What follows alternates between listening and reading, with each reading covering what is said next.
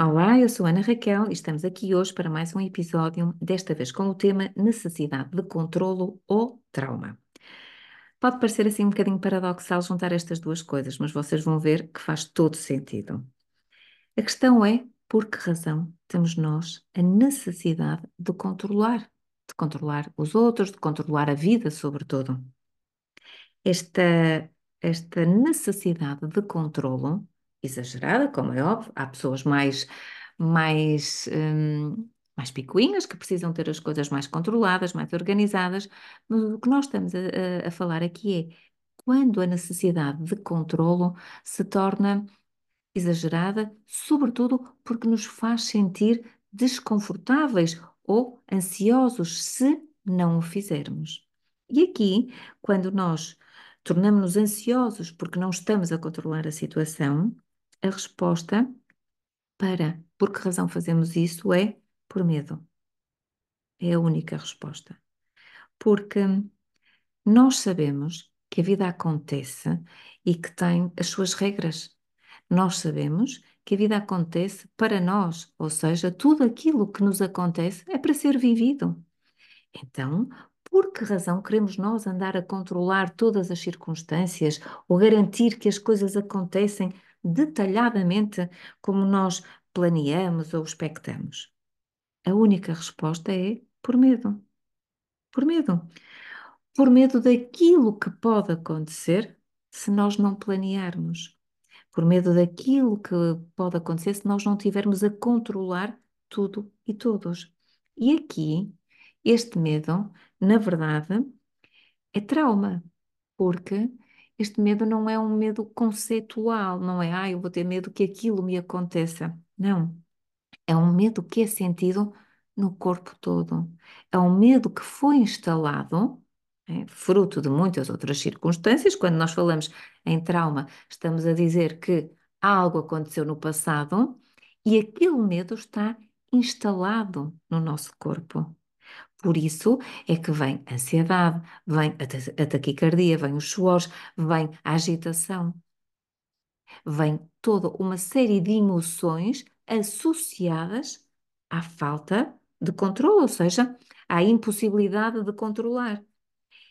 E o que, o que normalmente acontece é quando as situações estão aparentemente controladas, este medo está aparentemente controlado.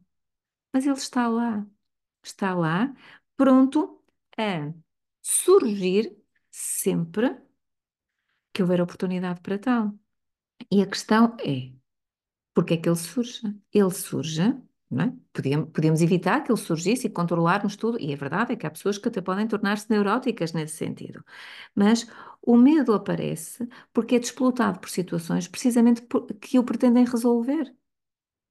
Nós não podemos viver, e não é suposto nem é aconselhável vivermos com traumas a vida toda. Uh, eu, eu, eu acho que temos, todos temos um número de traumas suficiente, não é? Para podermos viver com alguns, mas sem dúvida temos que nos libertar de muitos deles.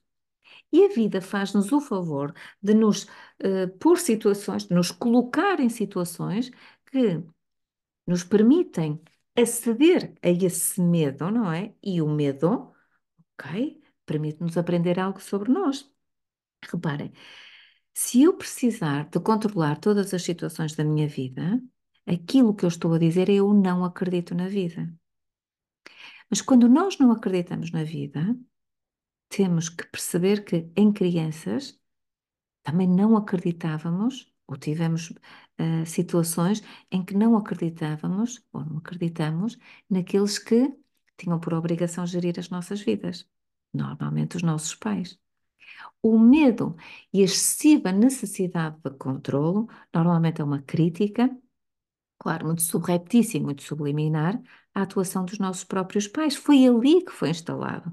Se nós tivemos uma mãe que, por algum motivo, era muito infantil ou tinha dificuldade em lidar com, com situações de crise ou consumia qualquer coisa que não, que não a punha na, numa situação de poder tomar conta de nós, ou que foi abandonada pelo pai, e, ou que não teve pai, tantas situações que podem justificar isso, mas normalmente, quando o adulto que está responsável por nós, ou um adulto que esteja responsável por nós, não nos dá a segurança para nós podermos viver livremente como crianças, acreditar na vida e estarmos tranquilos, nós assumimos uma posição de alerta permanente.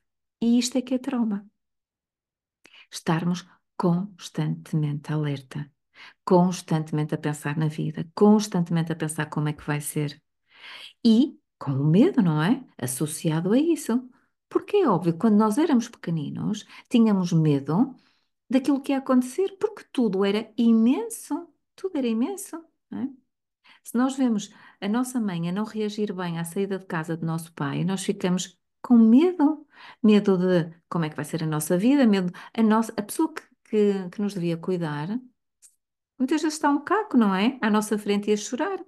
Outras vezes está a passar por, por situações, pode ser o contrário, pode ser o pai, não é? Que fica e que passa por situações, perdeu o emprego, perdeu a mulher, que era a nossa mãe, uma série de coisas, perdeu o pai dele, pode, tanta coisa, pode, pode consumir. Todos nós vivemos situações imensas, imensas, não é? Todos nós temos histórias para contar. Mas quando nós temos uma necessidade de controle permanente, há uma falta de fé na vida. Há um trauma instalado que estamos, que nos diz tens que estar extremamente atento, tens que estar num alerta permanente, porque a vida não é segura. Porque tens que te fazer à vida e, e é só tu. E o que há nestas pessoas que levam esta necessidade de controle a um extremo é, sobretudo, uma falta de segurança e de confiança em si próprias. Porquê? Porque é óbvio que em pequenos não tínhamos competências. E depois, quando é essa menina e esse menino que chega a adulto, mas sem crescer, sem ter maturidade emocional, o que acontece é que nos sentimos inseguros, acontece que nos sentimos incompetentes e precisamos da validação de terceiros sempre. Sempre. Agora reparem, este estado de alerta permanente também pode gerar uma insatisfação permanente para com a vida, porque, como estamos sempre em alerta, nada do que acontece é bom, porque qualquer coisa mais à frente pode acontecer de mal.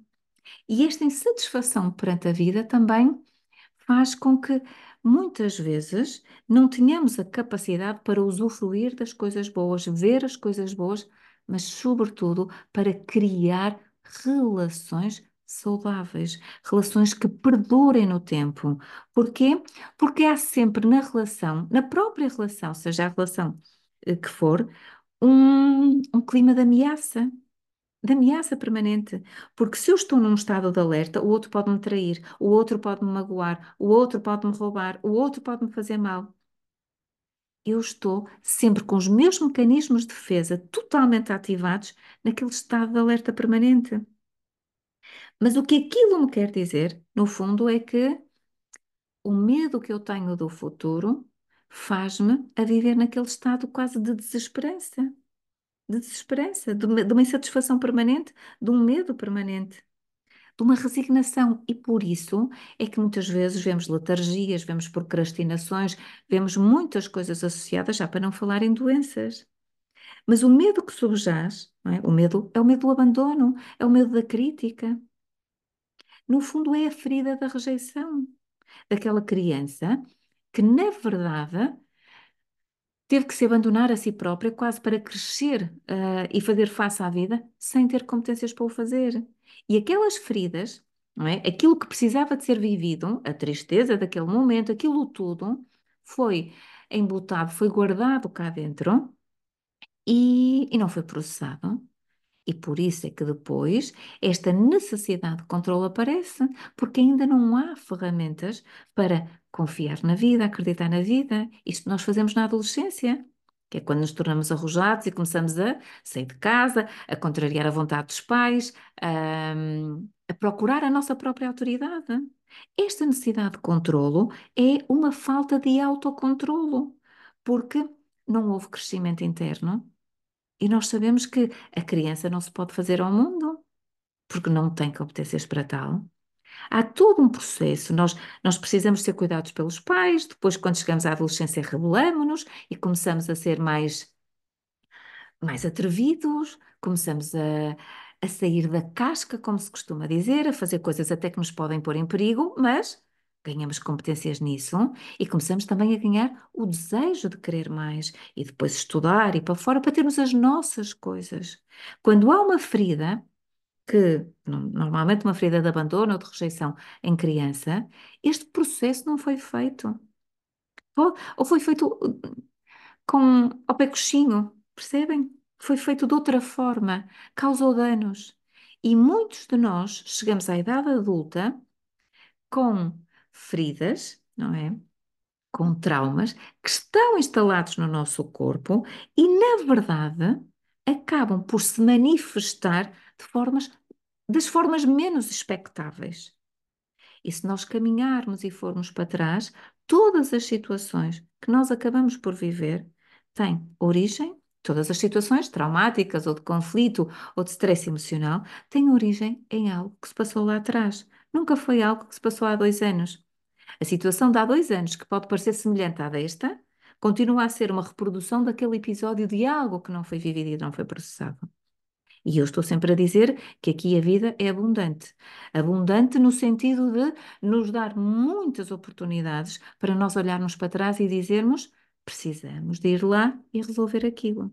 Precisamos de ir lá falar sobre aquilo, trazer aquilo à luz para depois integrar e ultrapassar. Só assim é que nós nos podemos libertar desta necessidade de controle obsessiva e, no fundo, superar este trauma com a consciência de que o temos ou de que depois o tivemos e que temos ali uma zona que precisa sempre de atenção, porque nós vamos resvalar, vamos resvalar sempre para ali.